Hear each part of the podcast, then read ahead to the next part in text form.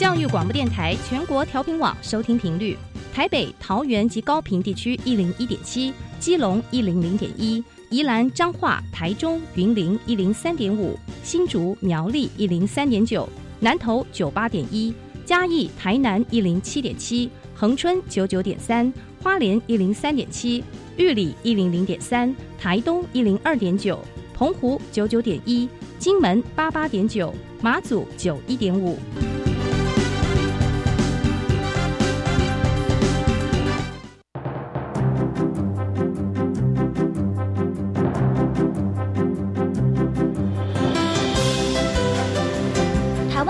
要怎么做才能使孩子面对未来的社会呢？当我们期待学习者改变的同时，也期待教师的教学方法跟着改变，家长的观念也一起改变，一起携手，协力同行。于林校长带您探索自发互动共好的十二年国教新课程，听见台湾教育的改变。欢迎收听国教协作向前行。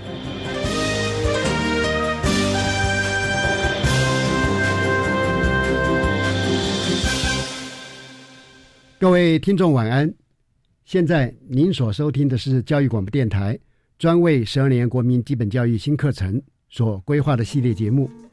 这个节目固定在每星期三晚上六点零五分为您播出。我是节目主持人于林。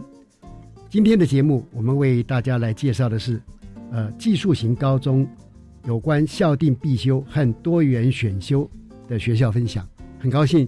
呃，邀请到国立新大附农的校长跟教务主任，他们两位呢，来跟我们一起谈这个问题啊。呃，首先为大家介绍贵宾。呃，首先我介绍的是蔡孟峰校长，蔡校长是国立新大附农校长，呃，也是国立中心大学资讯科学与工程博士啊。呃，那么蔡校长他的经历在我们整个高中跟呃普高技高方面哈。都相当深入哈，曾经担任过国立北港高中从导师、组长、实习主任、秘书、教务主任哈，一路上来，最后当北港高中校长。呃，现在是我们国立新大附农的校长蔡孟峰校长，您好。主持人好，各位听众大家好。呃，接着我们介绍的是张文哲主任，张主任是国立新大附农的教务主任，也是国立中心大学土木工程学系的博士候选人。我们希望呃主任。很快就取得博士学位啊，那么呃，我看主任的呃资历哈，在我们新大附农也是从基层做起，从导师、组长、科主任、教务主任，啊，目前因为呃呃也是我们这个农业群及食品群科中心的执行秘书啊，张文哲主任您好，主持人好，各位听众大家好，好的，呃，因为国立新大附农哈，呃是一个很有特色的学校。所以，是不是我们麻烦蔡明峰校长哈，先对过校 贵校啊做一个简介？好的，谢谢主持人哈。本校位在台中市，那我们的第一校区呢有十一公顷，那学校总共有十个科，是。那十个科最主要是农业群的，有四个科最主要的，那剩下的还有食品群的，有餐饮群的，有观光科，还有幼保科，还有更重要的还有一些机械科跟土木科。啊，所以这个是我们比较广的、广泛的一个科科别，但是还有另外的两个，一个是综合职能科跟我们的体育班，嗯，好，特别是我们的体育班值得称称道，我们在前两年打过黑豹旗的第二名跟第三名，啊，是一个很棒的一个球队，是是是，希望未来也会出些国手啊。我们最近我们国家棒球队在十二强里边的战绩啊相当不错啊，那么希望贵校将来也能培养出很多棒球国手。有，目前就有了。哦，目前我们的张玉成就是我们的国手了。啊，是我们学校毕业的。好的，呃呃，接着我想呃要请教校长的就是哈，什么是校定必修？那么校定必修这个课程哈，它的重要性是怎样？是，其实这整个课程的架构哈，我们可以分成两个类型，一个是校定课程，一个是固定课程。是，那就像一棵树一样。固定课程是我们的根，那校定课程是我们的树干和我们的枝叶。嗯，那我们的这个校定课程呢，就是学校安排的，每一个学校都有不一样的它的学校愿景。嗯，那利用校定课程来达成他自己的校定校定愿景。是，那他会因地制宜，比如说我们在台中，在台中有台中的特色，对，那我们就可以发展出自己的校电课程。嗯，那在台北啦，在屏东啦，在其他乡野，那就有不一样的课程。是是啊，所以校电课程就是这样来发展的，来行做的。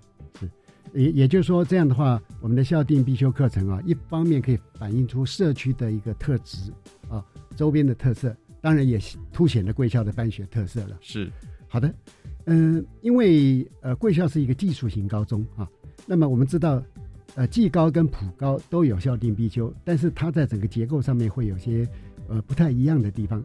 呃，这个部分是不是请张主任能够做一点说明？OK，那这一点我大概说明一下。普高的话，它大概都是加深加广的。那我们技术型除了一般科目的加深加广以外，还有职业类科的、的的一些校定必修，是然后包含的专业的课程，也有实习的课程。那这一些都是在我们技术型高中啊，以以科的特色，以专业分流的角度去考量，然后学校再考虑到这一个科的发展，去安排一些一些课程当做校定必修，嗯，然后也有一些是在多元选修上面给学生来做一个选择。好的，呃，因为我们知道，在整个社会变迁过程里面，哈，啊、其实技术型高中它会越来越凸显它的重要性跟特色，哈，所以我们也呼吁社会大众未来，呃，特别是家里有孩子的，对于技术型高中的发展，哈，啊、能够多加关切。呃，接着我想请教的就是贵校哈，在校定必修方面做了哪些规划？是不是？呃，麻烦蔡校长来为我们来介绍一下。好，在我们校定必修里面，因为我们学校有自己的愿景哈，嗯所以我们校定必修方面呢，就有强化我们的专业，还有实习，还有各领域的科目哈，嗯我们都已经列入我们这个考量了。那最主要呢，是我们要要符合我们的专题制作，嗯，啊，这个也符合我们农科的这个整个的发展。是好。那么呃，在整个规划上面的一些呃一些比较详细的，比如说课程的名称啊，或者老师的安排呃等等，呃，是不是呃张主任这边可以进一步来说明？OK，那我们诶、在校定必修方面来讲的话，诶、我呃我们学校是一个农业群的学校，也是一个食品群的代表学校。那我们农业群里面，像园艺科，园艺科里面我们就开了像基础园艺、是造园景观，然后造园景观实习等等，嗯这些当做他们的校定必修的科目。是，那农场经营科呢，它是开一些植物栽培，嗯，那当做它的校定必修。那森林科它做了一些育林，然后林产利用、植那个树木树木识别、测量等等，当做它的校定必修的科目。嗯那食品科它的话，它就是开了一些畜产加工、果蔬加工，还有分析化学等等。然后我们在一般科目里面，学校也是强调和那个核心素养里面的阅读能力，是所以说我们也开了国语文的像精读的阅读，是是，然后也英语文的像精读。那数学方面，我们也开了一些数学演练等等嗯这些课程，都是在我们校定必修里面。是这样听起来哈，贵校对呃孩子的基础学历跟他这一个类科未来的发展呃都有照顾得到哈。是那校长您的看法怎样？譬如说，我们在刚才主任也谈到一些实习科目，是那我们在一般科目上面呢，我们国语文哈也开了经典阅读哈，比如说我们在嗯选、在国文的选文里面，是我们用的版本可能有一些没有选到啊，譬如说我们常常朗朗上口的。把酒问青天呐、像这些很重要的诗词，嗯我们或许没有去读到，啊那我们会把这一些把它选入进来。嗯好，那英文呢有一些很典型的文章，嗯比如说那个莎士比亚的这一些选文，或者是有一些 First 的那一些诗，他都写的很棒的，嗯我们会把它挑进来，让学生也在这个领域里面。课本上没有选到的，在这个部分我们做了一个补充。是那数学当然是有一些主题跟一些演练。是哎我我们非常期待哈，孩子们长大之后，因为有呃一方面他有专业领域的一些学习，一方面呢，在整个博雅方面的素养也很好。呃，像我们现在有时候到呃不同的地区去旅游，我们会发现哈，台湾地区现在普遍的呃经营者哈，他的素养上面或者他的那种呃呃文学啦或者一般的知识哈更宽宽广。使得他的经营更加有特色啊。是，所以相信呃呃贵校的孩子出来之后，将来呃会有很好的成就。是是是是，嗯，好，那么呃在这个部分哈，呃我们是不是可以呃谈一下有一个在我们的技高里面啊非常重要的科目叫做专题制作课程啊，因为这个专题制作课程呢，一般社会大众不是那么熟悉，是不是也请校长呢对于这个呃贵校的专题制作课程啊，呃为我们做一些解说？好的。专题制作哈，就是有两个方向。是第一个，各科有各科的发展的群科目标，所以第一个专题制作要符合这个群科目标。第二个就是演练，就是要达成我们技职体系的所谓的务实致用。务实致用，达到目标又练好了自己的功夫。嗯啊，这个是专题制作的主要意义。是，也就是过去的一般的呃学校在教导的时候，大概对于。所谓的理论的部分，哈，嗯。啊，对孩子都呃谆谆教诲，但是可能比较疏忽的是，他能不能够在他的日常生活用得出来，或者他将来就业之后，他的生涯发展的过程能不能把它展现出来？是，所以照您这样说，呃，因为他已经开始务实致用嘛，对，他能够用得出来啊，对，这也符合了我们新课纲呃强调三面九项的核心素养的概念啊。最主要哈，它还是容许我们分组了。是，而且我们可以请业师来做协同教学，让学生可以看到更多，学到更多。是，那在这一这一个呃专题制作的课程部分，不知道张主任呃有没有一些补充？OK，那专题制作来讲，其实它是在旧课纲就有这个课程。哦，但是在新课纲里面，它把它详细化，嗯，也把目标化，嗯，然后也把它做做成一些一些条件，那它。他的目标是怎么样？其实他是在强化学生啊，他的学习的整合能力。是那因为他在做专题实做的时候，必须要把所有他学过的领域的课程，嗯全部都做一个整合。是。然后另外一个是要培养学生他做分那个分工、团队分工的能力。嗯。因为我们都是以小组进行，所以说大概四四五个人同一组。嗯。那同一组就有牵扯到分工合作的也团队的分工合作。那另外一个就是希望学生在这个过程中，他培养一个一个口语表达，是还有一个资料的整合能力，所以他最后产出要有一个报告，然后这一个这个能力。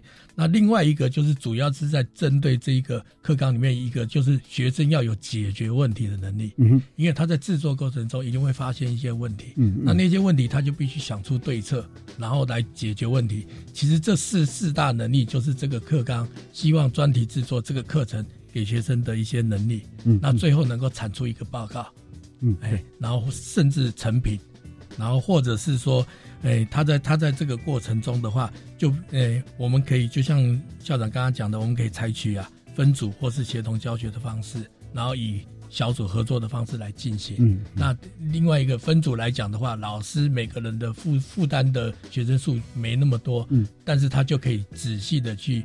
去诶帮助学生解决学生的问题，嗯，那这是一个非常好的一个课程的修订。是，所以这一波的课纲改革哈，呃，真的是让我们非常期待它未来展现的成果哈。比如说，呃，我相信我们的各位听众朋友哈，在您中学时代读书的时候，你也会常常怀疑一个问题，就是我读这些东西干什么？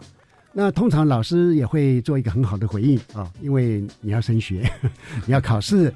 那事实上呢，可能当时孩子们呃在年轻的时候对于知识的真的理解哈啊没有那么深刻，而现在像专题制作这个课程来讲，它会让孩子让学生从一个问题的发生到他想要用不同的方法去解决这个问题，他在解决过程里面，就像您刚说的，会遭遇到很多困难嘛。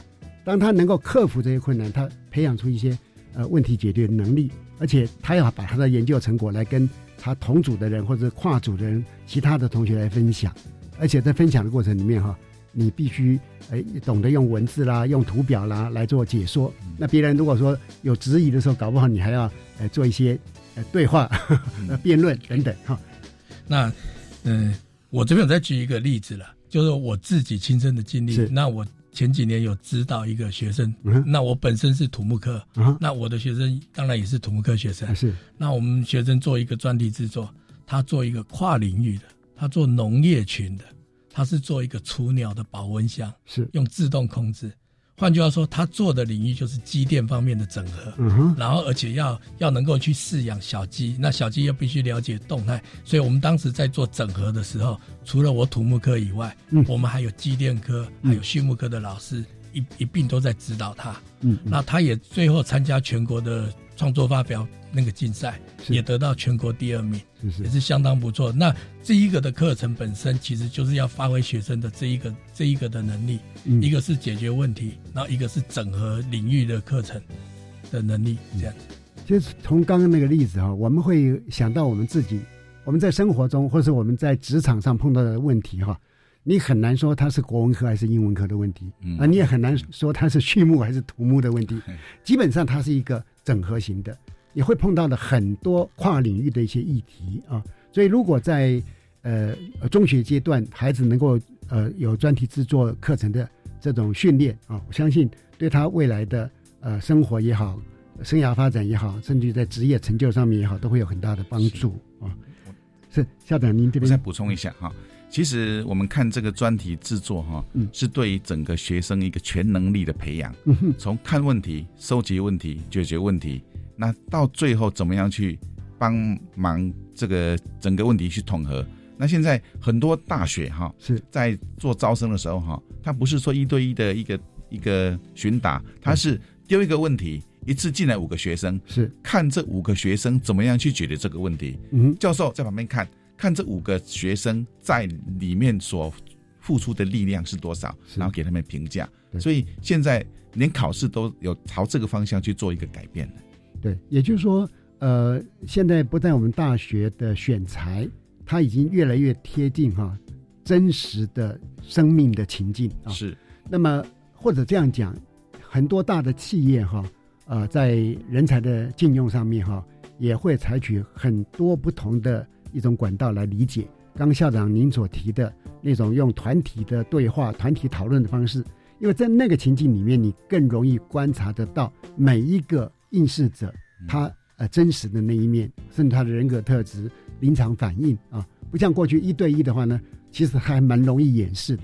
对，那在一个团体动力的时候哈啊、呈现的就是一个真正的、真实的这个应答者。哎，所以这个部分，我相信哈，呃，特别是我们做父母的哈，如果对孩子未来的发展一定相当有期许哈，可能对这样的一个新的趋势的掌握哈，也是蛮重要的。那这一点我大概再补充一下，就是主持人刚刚讲的这个这个观念是很好。那在这一波的新课纲里面，在教师的专业里面，他也强调一个多元评量。嗯，那多元评量就是告诉我们说，评量学生不是只有纸笔测验，是其实他还有很多能力。学生有或许纸笔测验不好，但是他有可能实作能力，他有可能是其他的能力能够表现好。那其实老师评量学生不应该只有看重纸笔测验，是那应该有多面向的评评量这个学生。那这一些的记录都应该要在学习历程里面做一些记录，嗯哼因为这个就是学生在这三年里面的一个一个学习的成果。嗯哼，所以呃，我我希望说，我们的社会大众哈，对于呃这一波的课纲改革，能够用更宽广的角度去看。比如说刚刚您提到的学习历程档案，以我来看呢，它不只是用来让孩子升学来使用，其实对于这个孩子他这一生他性向的探索，他真正人生的定位来做决策跟参照，他的价值啊，可能不下于说考取哪个学校啊，因为考取学校是一时的，但他他的生生命非常的长，他面对的困难问题很多，他对自我的理解哈要花更多时间，而刚刚讲的学习历程档案，刚好有计划的就帮他做一些收集跟整理啊。好，呃，接下来呢，我们来谈一下哈，因为呃，在这一波的课纲改革里面，有一个叫做加深加广课程啊，那不知道呃，新大附农在这个部分加深加广课程里面，学校是怎么样开设？呃，是不是这个部分呃，校长是不是能够谈一下？就就说一般科目的加深加广课程。好，我我刚刚也谈过了哈，就是说我们的加深加广，就是我们的国语文、还有英语文、还有数学，啊，那这是一般科目嘛哈是。等一下我们主任会谈这个我们的专业科目哈。嗯那国语文这方面哈，比如说我们所选用的文章哈，嗯在我们的一般的版本里面哈，各个版本出的都不一样。对，那选文有一些经典哈，会挂一漏万，有些真的是很棒的文章都没有被收集到。那我们就把这些没有收集到，老师认为说这个学生哈可以做一个涵养的课程，我们就把它收集进来。是，那形成我们所谓的经典阅读。嗯，那第一个呢，我们为什么一直强调这个部分？因为我觉得阅读能力哈，在学生的养成方面哈，不管他以后要要工作或者是要升学，对一个文章的表达或者口语的表达是相当重要的。啊，所以我们会特别训练这个经典阅读。那英语文当然是很必须的嘛。啊，英文，英文。那比如说我们学校有观光科，观光科呢跟跟餐饮科他们可以结合。啊，我们有所谓的这些观光英文，或者是说这个餐饮英文、导览英文，啊，这个就不一样。一般我们的课本是没办法学得到的。对，啊，它可以做这样的一个加深加广的部分。嗯，好，好的。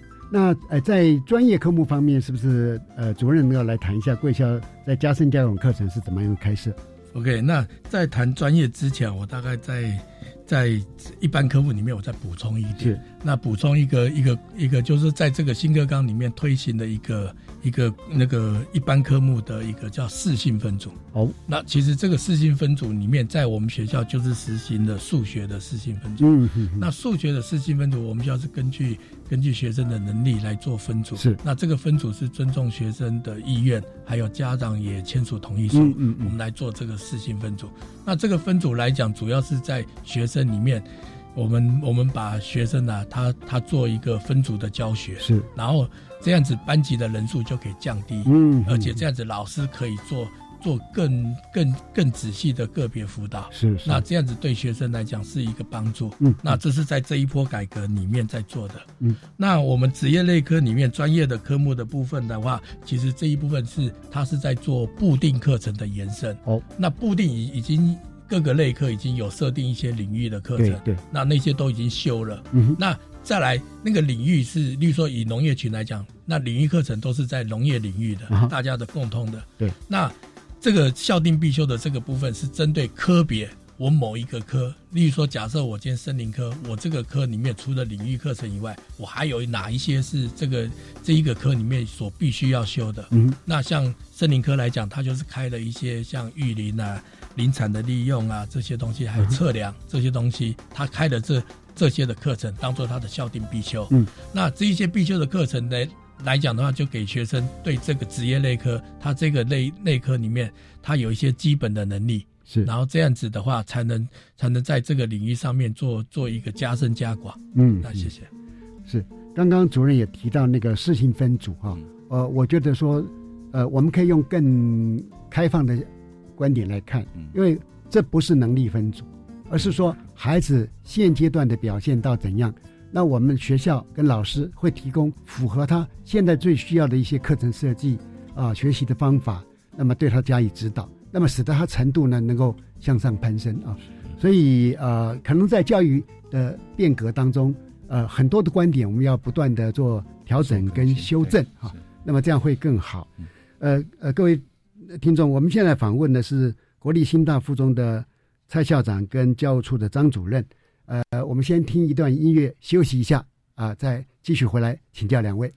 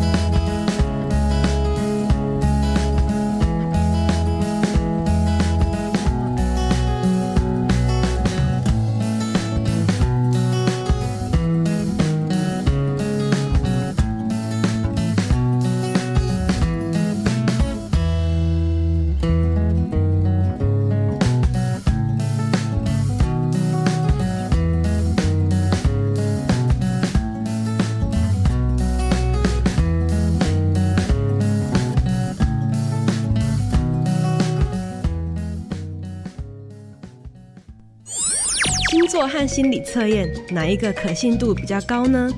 蛋糕不好吃，居然是因为蛋没有打好。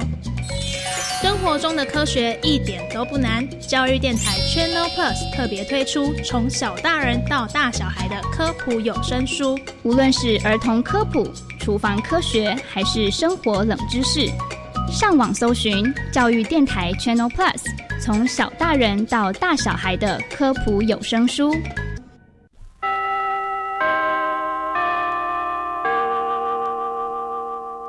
新课纲上路后，老师要开设多元选修课程、弹性学习课程，指导学生自主学习计划，增加这么多工作量，老师还有时间备课吗？有啊，教育部已经有协助教师增能，提供支持，而且已经先调降国立高中职艺能科及实习科专任教师的教学结束，所以啊，老师就有充裕时间可以备课哦。那兼任行政职务专任教师的教学结束呢？哦，这个也调降喽，因为新增定了，只要老师协助行政工作，就可以减少授课的相关规定，让老师有更多的备课时间。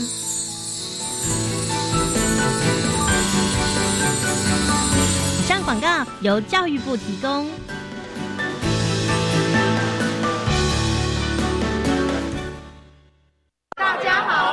是台湾弦乐团，我们都在教育广播电台。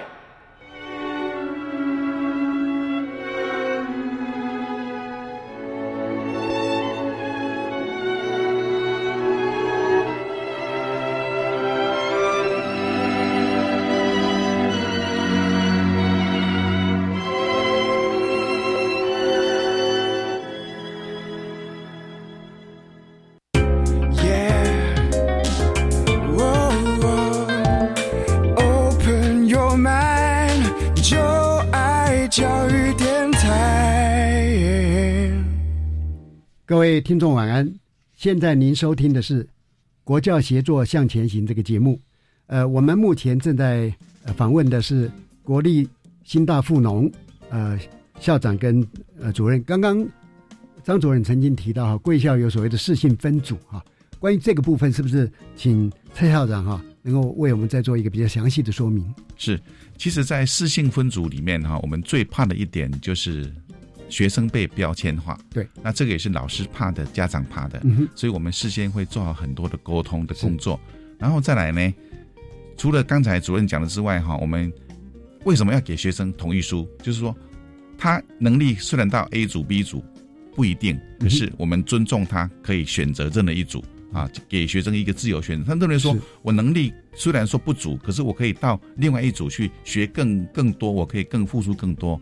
那没有问题，就是能力加意愿，对对对，都尊重，对对对对。那再来，在标签化里面，我们也不用 A 组 B 组，是啊，比如说我们又用梅兰竹菊啦，啊，用阿阿阿基米德班呐、牛顿班之类的名称哈，也就就可以避开一些比较没有必要的纷扰。是因为这样的话，呃，就避开了所谓的负面的联想。是，呃，这一点我觉得贵校做的非常细致啊。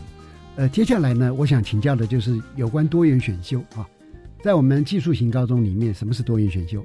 啊，那 多元选修很重要吗？是，多元选修其实就是一个平台，是让学生有不同面向学习的机会。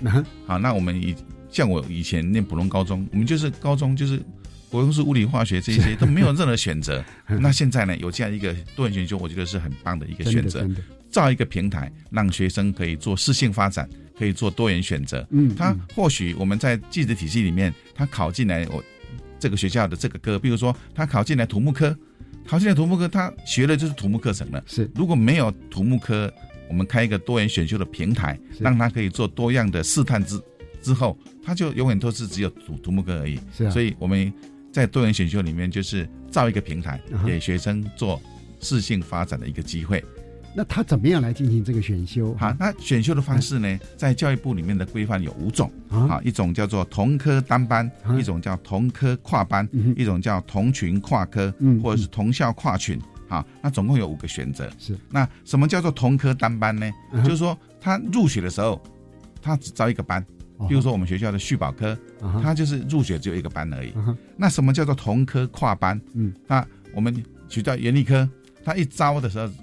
入学的时候招两班甲班、乙班，嗯两个班，两个班就可以做不一样的选择的的课程了。是好，那什么叫同校跨群？嗯，那比如说我们学校有农业群，有食品群，嗯那农业群跟食品群就可以互相开课，那就互相为用了。嗯好，那可以互相不同领域。那同校跨跨校的时候呢，我们会考虑到的是交通问题，是因为我们的课程可能只有两节课，嗯那如果学校太远的话呢，是没有办法做跨校的。嗯。啊，那有些地方做的很好哦，比如说罗东，嗯，罗东高中、罗东高商、罗东高工，嗯，它在这三个学校哈、都只有两公里以内。是。啊，这这三个学校，他他们有现在我们了解，他有在做这样一个同校的一个互相支援课程的一个事情。是，哎，所以新课纲提供了一个非常宽广的空间，来够能够让呃学校去做发挥啊。是，嗯，那个，我现在来补充一下这个多元选修。那这个多元选修来讲，是这个课课纲里面一个很重要的精神。嗯它主要是在强调说，我们要主要要跟业界啊做一个链接。嗯嗯那这个链接的话，就是我们在多元选修里面的课程，就要依照学生的职业的进入。来，他他来做务实之用的课程。嗯，我们当时在规划这个课程的时候，我们是有邀请专家学者来跟我们联合来来讨论如何开课。那这个开课的话，是根据这一个类科它的职业的分流，嗯我们来开它相关的课程。那所以开出来的这个课程的话，各个学校来讲的话都不尽相同。对，每个学校的多元选修都不同。对，那换句话说，这个多元选修就是这个学校的特色课程。嗯哼，那不同的学校就是有不同的特色，虽然都是都大家都是对都有园艺科，但是不同学校的园艺科，其他的固定的部分都一样。对唯一不一样的就是多元选修。嗯所以这个多元选修就关系到这个学校它的一个特色的发展，所以这个对学校来讲是非常重要嗯的一个课程。所以哈，呃，这一个改变呢，就是我们更加的尊重学生的需求。他虽然今天啊、在技术型高中选定了某一个群进去啊，呃，选定了某一个科进去就读，但是呢，他如果还有其他的兴趣，我们会尊重他，而且会按照他的意愿，呃，容许他能够做不同的选修来进行啊。好的，那么既然课纲里面提供我们这么宽广的空间哈，我相信呢，全国的技术型高中都很呃善用这个机会哈来开课，呃，是不是也介绍一下贵校哈？我们国立呃新大附农，那么在多元选修上面，学校是怎么样进行规划的？麻烦张主任。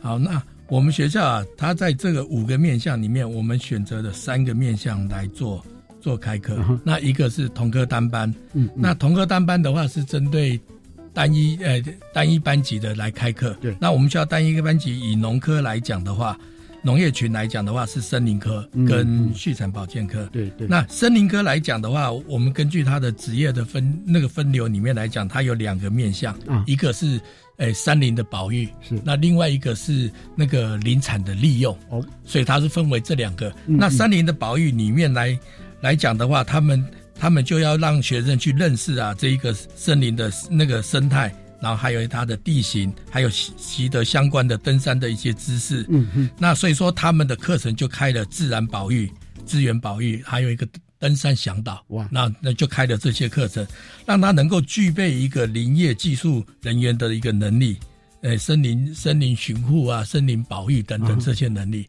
那所以他们开了这个课。那另外一个是它是林产的利用，嗯那如何利用森林的一些资源啊，它来做一些做一些呃附加工品呃副产品的一些利用。嗯那这里面我们课程开了森林的染染，还有木艺习作，哦就是木工的习作，这些课程。那这些课程都是让他们了解木材，还有它的内含的树皮这些化学组织，嗯。然后学会植物染，然后应用啊应用这些技术，然后还有一些学会一些木工器具的操作，嗯嗯。让让他能够制作家具等等这些、这些的能力。所以那就是真的是从呃森林的呃上游一路到下游，对。木材的呃运用等等，就是人人才的一个飞哦分流，就是根据学生以后的出路，嗯。我们是根据职业的这个能力的分流，是。然后来设计课程。那其他的课，嗯。那以畜产保健来讲的话，其实就分两个区块了，一个是兽医，嗯那另外一个是牧场的利用。嗯嗯那兽医方面的话，我们就开了畜产保健卫生实习。那这一个里面就要是就要就要去学习啊基本的保健的知识。是那个，那另外一个是牧场经营实习，那这一个来来讲是培育啊学生啊，他能够成为一个养殖的人员。嗯，所以他要教导学生啊如何去管理这个牧场里面。然后这这这些动物的一些管理，甚至于行销能力等等，那这些里面来讲，都是畜产保健科他做的一个规划。嗯，哎，我们现在也看到很多的呃鲜奶哈，它会注明呃小农，然后有一些呃他专属的兽医帮他做检测等等，这个非常好。那这次贵校的同科跨班，那是不是呃接着可以谈一下同科？呃，刚刚是同科单班，同科单班，接着同科跨班的部分也有。同科跨班来讲，我们学校就是农场经营科。那单班来讲的话，我们单班因为单一一个班级，所以说我们开两门课给他选择。那跨班来讲是两个班级，所以我们开了三门课给学生来来选择。所以说我们把农场经营科的能力啊分成三个能力。那三个能力，第一个能力啊就是他的。有诶，我们开了一个叫有机农业实习，是。那他就是要要让学生知道啊，如何去制作有机的堆肥，然后如何了解啊有机的一些病虫害，它的药剂的一些使用，甚至于农业发展的一些生产的一些规范，那就是这一些里面呢，就就就要让学生知道这些有机农业到底在在做什么。是。那另外一个门课啊，就是。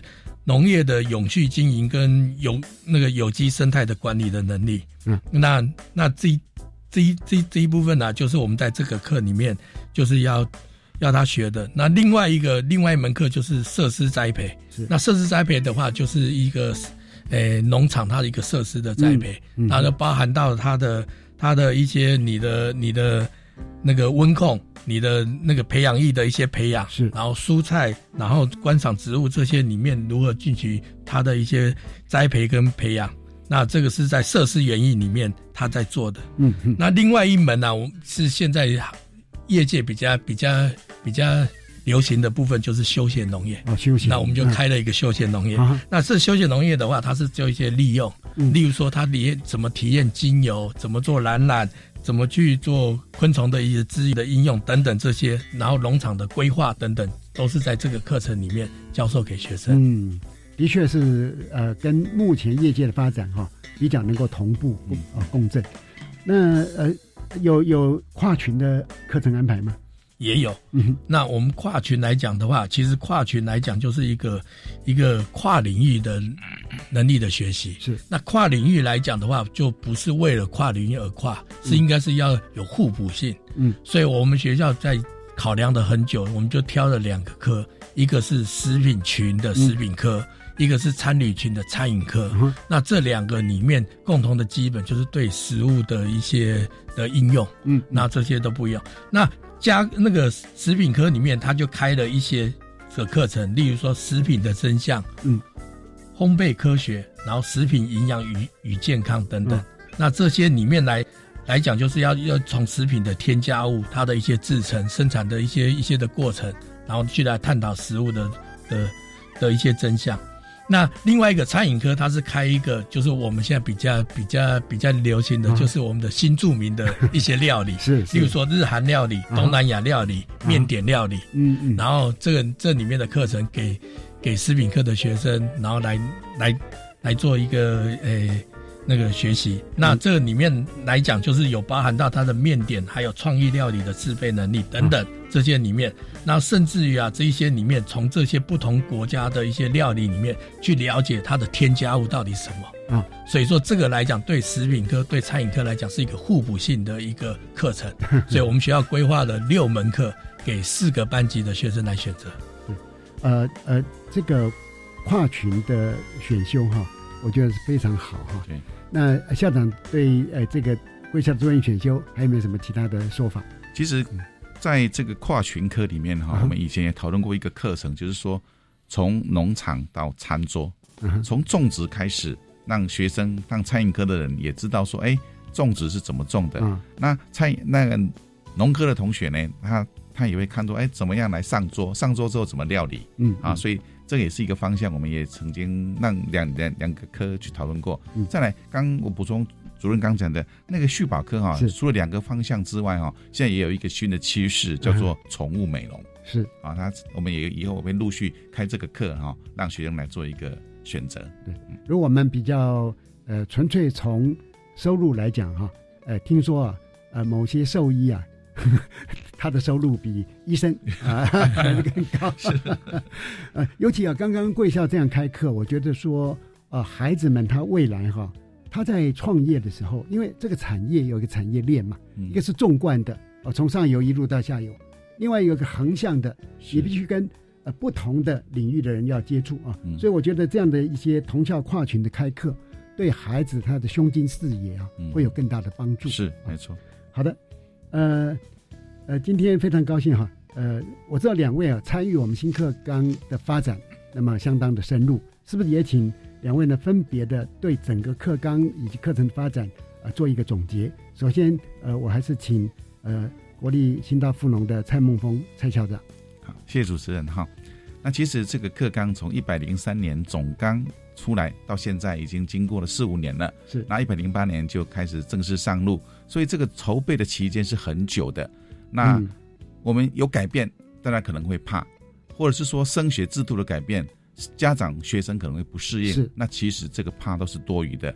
我们从这个从一百零三年到现在，我们看这个整个历程哈，都是对学生以后的进入哈，它是有帮助的。是，闽南语有一句话叫做“秀辉连盆，天降连孙”。嗯哼，哈，我们照顾我们的孩子，当然我们也疼我们的孙子。是啊，那一个课纲的改变。就是从孩子小时候一直改变到我们的下一代，啊，每一代都要这样改变。我们不会说把一个孩子养大之后，孙子就不顾了，不会啊。我相信十二年国教课纲的精神就是这样的一个精神啊，一代传一代，那改变是往好的方向。是是，呃，接着我们也请呃新大富农的张文哲张主任。好，是那我觉得课纲啊，这个推行到到这个阶段，其实大家回顾一下。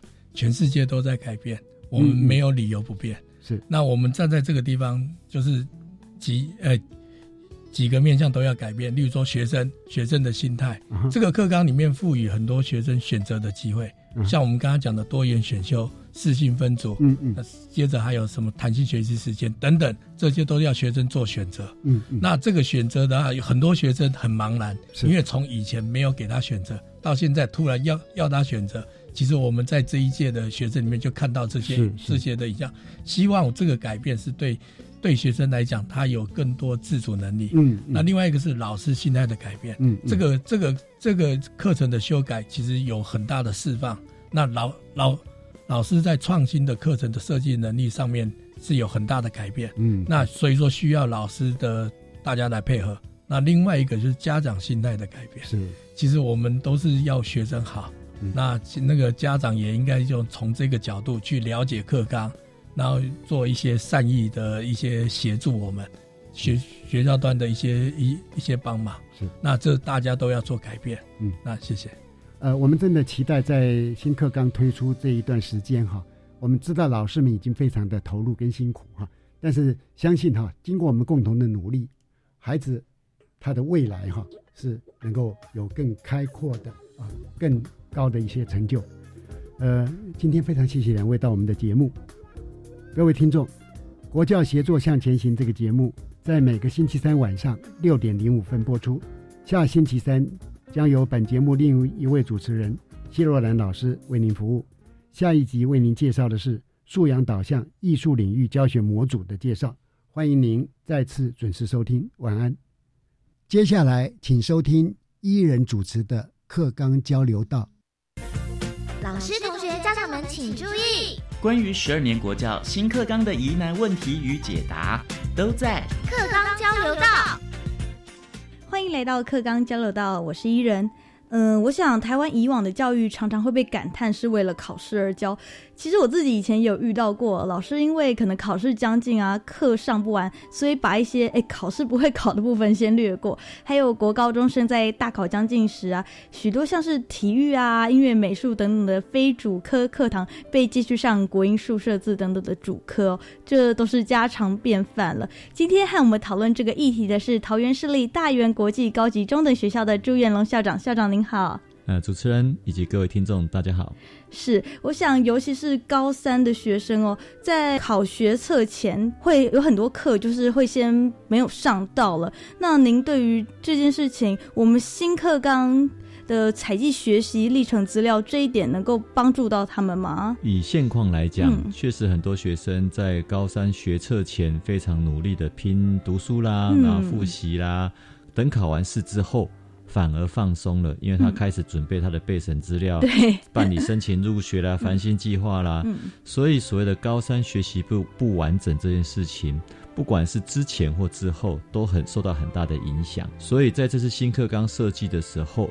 我们就连着考招配套都一定一定要去一起去思考，嗯，所以在这次思考的过程中，我们已经跟大学那边协调，招联会也就通过了，未来在一百一十一年的申请入学时程会拉拉到五月中之后，哦，也就是拉把它拉到高三的课程结束之后，才开始进行申请入学这个动作，所以学生不需要为了申请入学这件事情就卡住他高三下学期的学习。那也另外，刚才讲到了，学生不是到下学期要准备备审资料吗？所以准备很多资料在那里忙吗？嗯。那我们也同时做了学习历程档案的资料库，让学生逐学期的去整理。嗯。所以学生不用到了高三下学期才开始整理。嗯。所以学生可以在高三的时候好好的把高三原本应该上的课程学好。所以我们一直那时候在设计的时候就一直在想如何破解所谓的高三学习不完整。这个概念，所以透过这两件事情的设计，我们希望能够改善这个现象。嗯嗯，我觉得这还蛮重要的，不然准备备审资料真的常常让高三的学生就手忙脚乱，然后即使真的有什么课，大家也都不是那么在意了，因为要准备要上大学的东西了。目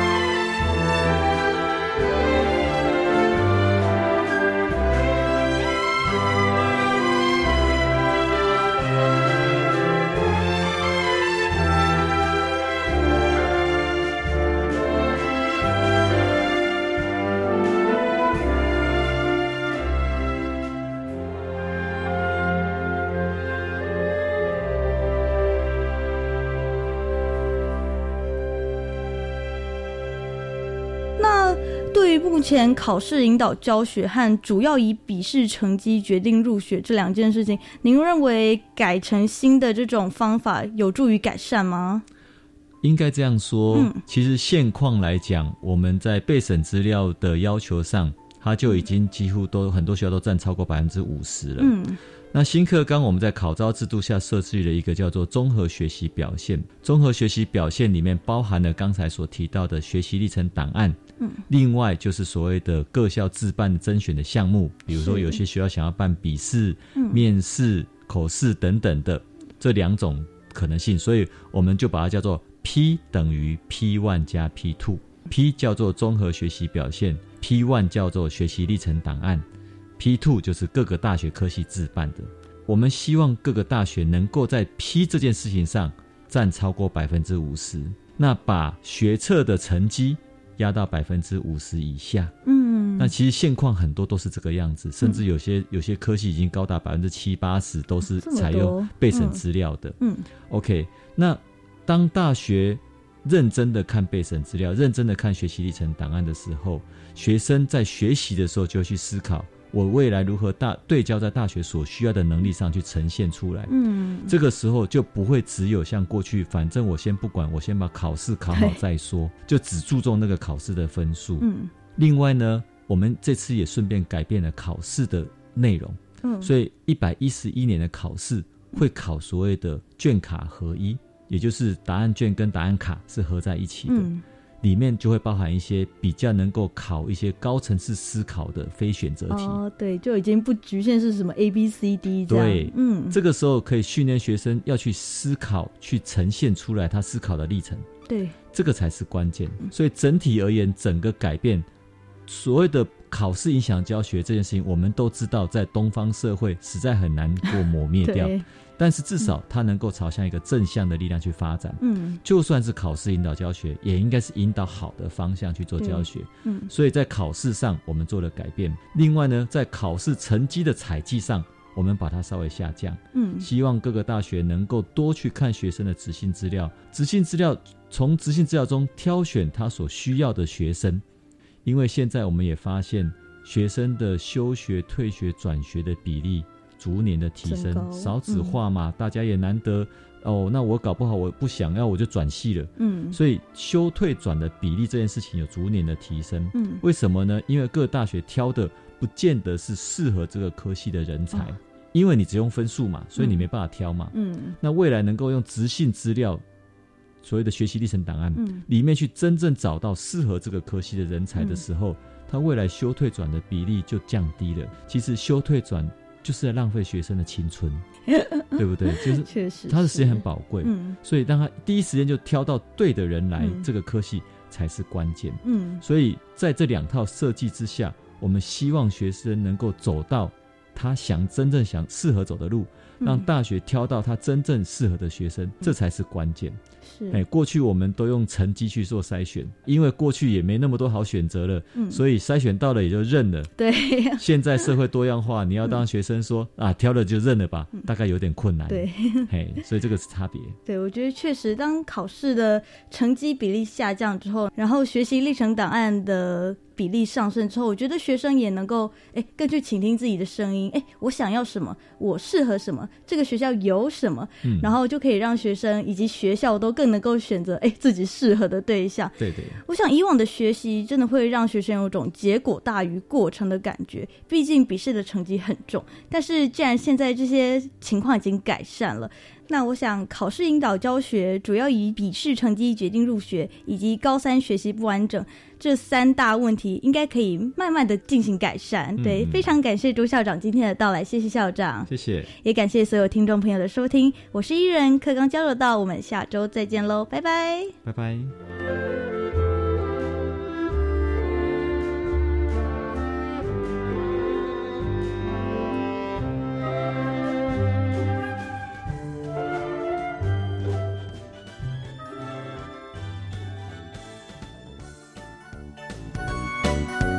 发学习，师生互动，创造共好校园。